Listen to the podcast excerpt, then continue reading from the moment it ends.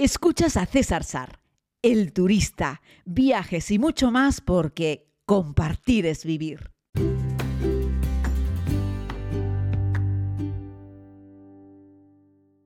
Muy buenos días a todos y a todas, querida comunidad. Les hablo desde el interior de la guagua, del bus, en Irán estamos saliendo de la ciudad de Isfahan y nos dirigimos hacia Yaz. Lo digo por si escuchan ustedes un poco de sonido ambiente, porque nos estamos moviendo y además Jacob pues, nos va dando alguna explicación, mostrándonos algunos de los puentes bonitos que estamos dejando a derecha y a izquierda.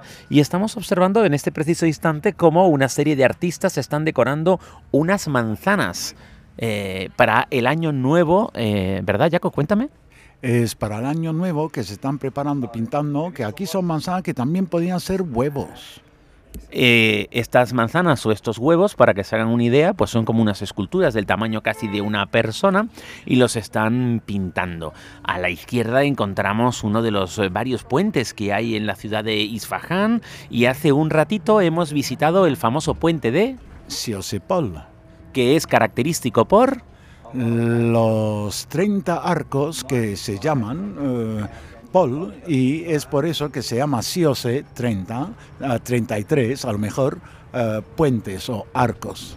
¿Están escuchando ustedes a Yaco igual? Un guía sin igual. Siempre hago esta broma. Es un tipo espectacular. Les he hablado de él en otros podcasts y es mi guía favorito para estos rincones del mundo, tanto para Turquía como para Irán. Como les decía, estamos abandonando la ciudad y hoy es un día en el que me encuentro, además de un poco cansado, especialmente contento. El cansancio viene ligado precisamente a la felicidad y es que he vuelto a dormir muy poco, solo tres horas.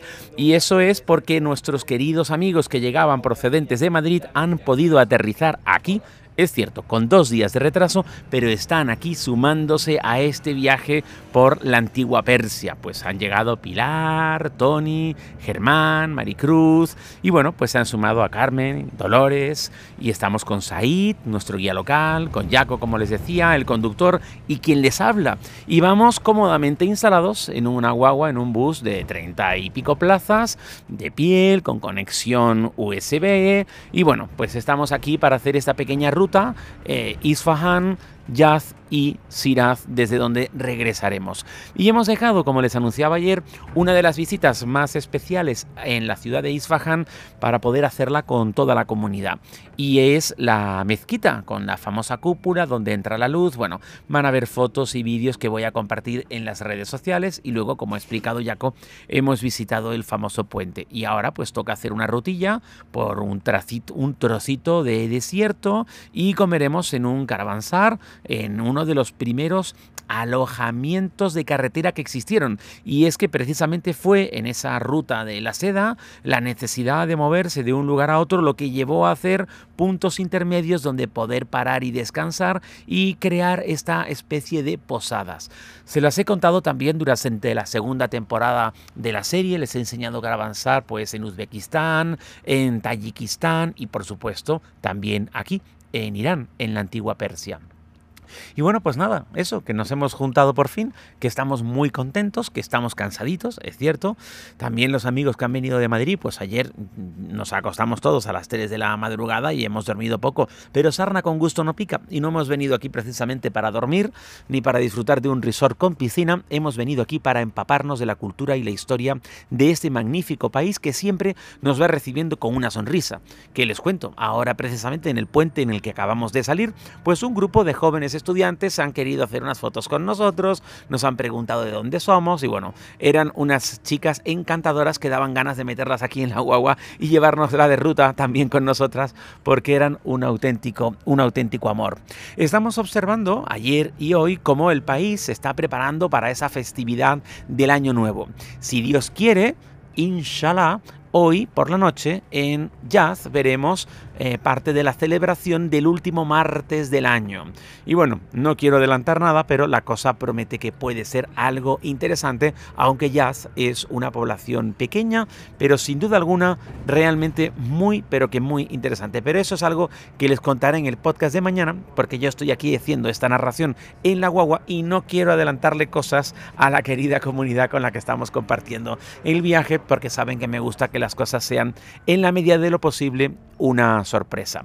Y bueno, quiero simplemente, y saben que este podcast me sirve también para expresar mis opiniones y ser un poco crítico cuando hay que serlo, aunque me escucháis también muchas veces felicitar a la gente.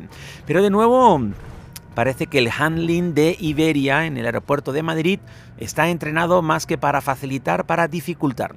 Y es que ayer a nuestra querida comunidad que iba a embarcar para Estambul y luego Shiraz, una de las personas que estaba se empeñó en que les faltaba un documento, el documento de salud que se rellena en el avión en el último tramo, es decir, se rellena en el avión entre Estambul e Isfahan como lo rellené yo antes de ayer. Por lo tanto, no es uno de los documentos requeridos por el gobierno de Irán para entrar en el país, por lo tanto no es uno de los documentos requeridos por la aerolínea para embarcar.